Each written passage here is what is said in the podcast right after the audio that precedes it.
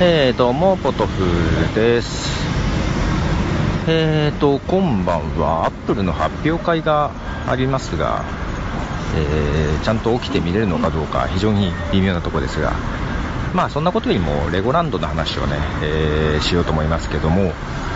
そう、レゴランド、えーと、4月にオープンしましたよね。で、実はね、私の家から、え電車1本で行けるんですよ。電車自体はですね、乗ったら17分です。その、レゴランドがある近所不等駅ですか。で、そこからまあ歩いて10分ぐらいだとしても、まあ、30分以内ぐらい、まあ、30分ぐらいで行けちゃうんですよ。なのでね、あの、作ってるっていう当初からすごく結構、どんなのができるんだろうと。で、いつも乗ってるその、青波線っていうね、電車が、えーレゴランドのラッピングになったり、今までその、全駅に止まる普通しかなかったのが、名古屋駅からレゴランド直行のやつができたりとかね、まあ、できてくそんな感じとかも見てたので、まあ、すごくどんなのができるのかなと気になってたんですよ。しかもね、息子がね、一時期すごいレゴにハマってて、一時期っていうか、たま、時折、時折また再びハマったりとかしてて、あのね、誕生日とかにね、レゴが欲しいとか言い出して、それがね、あの、レゴでもね、いろんな、あの、シリーズがあって、あの、スター・ウォーズとかもあったりするじゃない？ね。で、レゴクリエイターってシリーズがあってね、そのレゴクリエイターとかをね、誕生日に買ったりしてるんですよ。それね、ほんと1万6000とかそういうの、それぐらいするのを買ったりしてるんです。なのでね、まあ、レゴ、レゴ、うちいっぱいあるんですよ。転がってるんですよ。作ったやつが。ですごい難しいやつを何時間で作ったみたいなことをしてたりするのでね。まあ、そういう意味でレゴ自体にも馴染みがあったんで、とてもね、あの、行ってみたいなと思ってて。でただね、あの、オープンが近づいてきたり、あるいはオープン直後、非常に評判が悪かったですよね。あの、高いとか、あの、ディズニーの5分の1の広さかに、広さしかないのに高いとかね。まあ、大人の料金はね、確か若干安いのかな。で、子供の料金は高いのかな。まあ、ターゲットが子供っていうのもあるんですけどね、12歳以下の。けどまあ、広さの割には高いだろうって言われたり、食事が高いだの、えー再入場ができないだの、ペットボトルの持ち込みができないだのと、本当にね、悪い噂がいっぱい聞こえてきて、ぐらいこのままじゃなくなるんじゃないかとか思いながら。ただね、あのー夏ぐらいから、その、まあ、高いっていうのも受けて、いろいろなね、施策をやり始めたんですよ。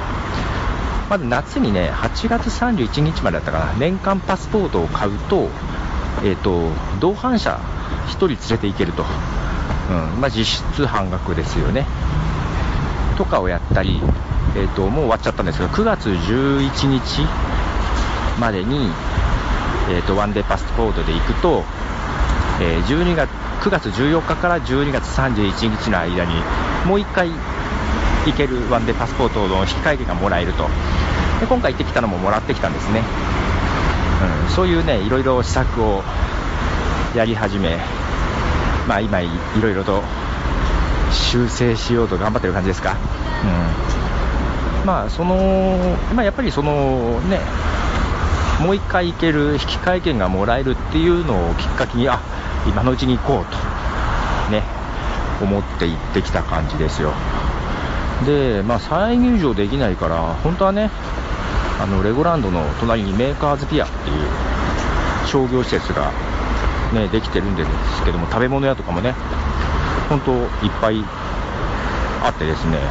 あのなんか結局、まあ、行きはそんなじっくり見れないんで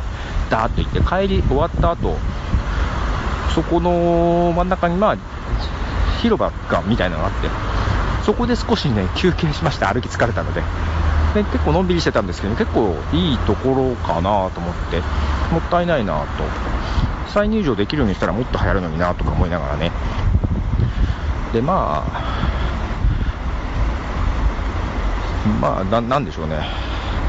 全体的にまそう悪い評判がたくさん 目立っておりましたが、まあ、総じて私はねまあ、行く前から楽しめそうだなと自分はね、思ってて、まあ、それそこそこ楽しめたかなと思ってます。なのでまあ、行く前、まあそまあ、そういういろんな情報入ってくるじゃないですか。まあ、ただね、ね、ネタになりますよね。で、あのー、子供たちがもう2回行ってて、自分が行くより。で、自分が 今回初めてだったんですけど、子供たちが3回目で。で、なんか前行った時に、なんでしょう、もともとはなんかペットボトルとか持ち込みできないとかなってたんですけど、水筒を持ってきた、来てた人たちがいたよってみたいなことを聞いたんで、で今回も水筒を持ってって 飲み物持参で行ったりしましたね。全然荷物チェックで何も言われなかったんでよかったのかなっていう感じですけど。で、実はですね、チケット取りの時にちょっとトラブルがありましてですね、えー、ちょっとその話をしたいと思うんですが、えー、っとですね、よいしょ。えー、あのー、チケットはですね、ネットで買ったんです。で、なんかセブンイレブンでも買えるのかな。で、なんか直接買うやつがあって、で、ちょうどね、あの、ま、キャンペーンじゃないですけど、当日券と前日、当日と前日の料金と、2日前から、えー、6日前までと、7日前以上より前と、料金が3段階にね、えー、分かれていまして、で、その他にですね、家族3人のパスポートと家族4人のパスポートっていうのができたんですね。それもね、で、家族4人のやつなんかは、えっ、ー、とね、その家族4人のやつが1週間前しか買えないのかな。あれ？違うわ。2、2日前でも買えるんだ。うん。2日前、2から6日前と1週間前で値段が違うんですよ。で、1週間前は通常料金よりも6100円ぐらい安かったんじゃないかな。結構違うじゃないですか、6100円。で、もともとはね、そう、家から30分以内で行けるぐらいな距離なんで、なんか、お、明日行こうかってなっても、当日券と同じ料金なんですよ。ダメだと。これ来週ね、っつって。で、来週取ろうと。本当はね、土曜日、最初に土曜日に話が出て、明日日曜行こうかってなったんですけど、全然チケット代が違うと。で、来週の日曜、来週の土日どっちかで行こうみたいな話になったんですよ。土日どっちかで行こうなので、えっ、ー、と、まあ、チケット取ろうかなと思って。で、土曜日と日曜日がね、ちょうど土曜日が1週間前で、同じ料金だったんですよ。土曜日も日曜日もね。ああ、じゃあどっちかで行こうかなと。で、買う時に日付を選んで買うんですよ。で、ああ、どうしようかな。まあ土曜日で取っちゃおうかと。取って。そしたらね、土曜日ね、奥さんが用事があったんです。あ、娘も用事があったんですよ。あ、じゃあ日曜日行けばいいんだって。けどなんかよくよく見るとね、日付指定で変更はできませんって書いてあるんですよ。で、奥さんが変更できないはずだよって言われて、見ると変更できません。ああ、そうなんだと思って。けどなんか変更できるかなと思って見てたけど、ああ、本当に帰れないなと思って。しまったな、日付間違えて取っちゃったなと思って。土曜日に取っちゃって。だから日曜日、まあ、しょうがない、電話するかと。で、その日は遅かったので、翌日の朝ですね、電話したんです。で、土曜日と日曜日値段一緒だったんで、まあ、変えてくれるだろうと思って電話したらですね、あの、ちょっと1人予定がつかなくなったんで、変えてほしいんですっていう話をしたらですね、変えれないんですと。あ、変えれる券と変えれない券があると。けどもその家族の割引のやつは、えーと、取る日にちによって値段が変わるので帰れないんですと。いやいやいやいやその早めてもらって高いやつにしてくれってわけじゃなくて翌日の同じ料金のに変えてくれって言ってるんですよっていう話をしたけどいや帰れないのでどなたかお知り合いで譲れる方いませんか？って聞かれたんですね。えこっちで処理すんの？っていうなんかあってさ。でどうしても帰れないようなことを言うからさえこれってえもう1回買わなきゃいけないの？とか思って。ええー、と思っていたらまあちょっとお役に立てるかどうかも分かりませんが聞いてきますので少々お待ちくださいっつって。えー、ちょっと待たされたんです。そしたら、まあ、当日そのチケット売り場に行ってで今回のやつねあの iPhone のさウォレットってアプリに入ってくる感じでもう本当はバーコードがついてて見せればすぐ変えてもらえるやつなんだけど、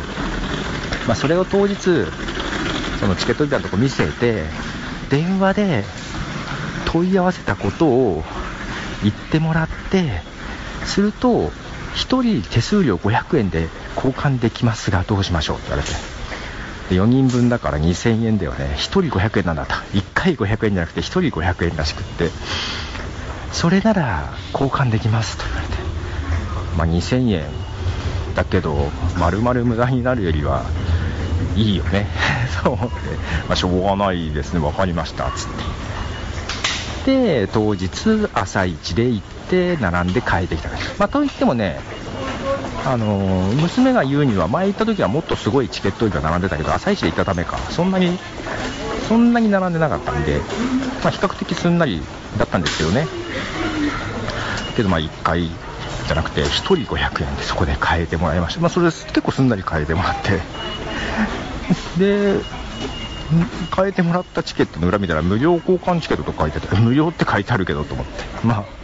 あのチケットの差額はないけど、まあ、手数料は別なんでしょうね。領収書とかレシートが別でもらいましたので、まあ、なんか腑に落ちない感じですけどで、まあ、電話して無理やり、えー、手数料は取られましたが変えてもらって無事あの入れたというような感じです。そんな行きからドタバタしてました。でまあ本当融通きかないなと噂通りだなと思いつつけどあれだよね、ディズニーもさ、ユニバーサルもさ、アメリカの企業だけど、まあ、レゴランド、さすがヨーロッパの企業だなっていう感じですよね。あの行った日は、パークが終わるのが6時だったんですけど、平日とか5時に終わるのとかね、あと、繁忙期じゃなければ、火水休みだっけ？平日2日休みなんだよね。なんかこの、働く従業員の人の労働環境もちゃんときっちり守るよっていう感じとか